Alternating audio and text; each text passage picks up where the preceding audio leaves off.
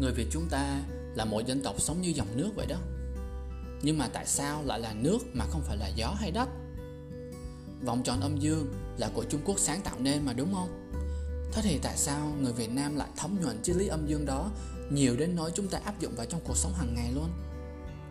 Vị trí địa lý đặc biệt nằm ngay ngã tư đường của Việt Nam đã đem lại lợi thế gì và bất lợi gì cho đất nước chúng ta xét về mặt văn hóa?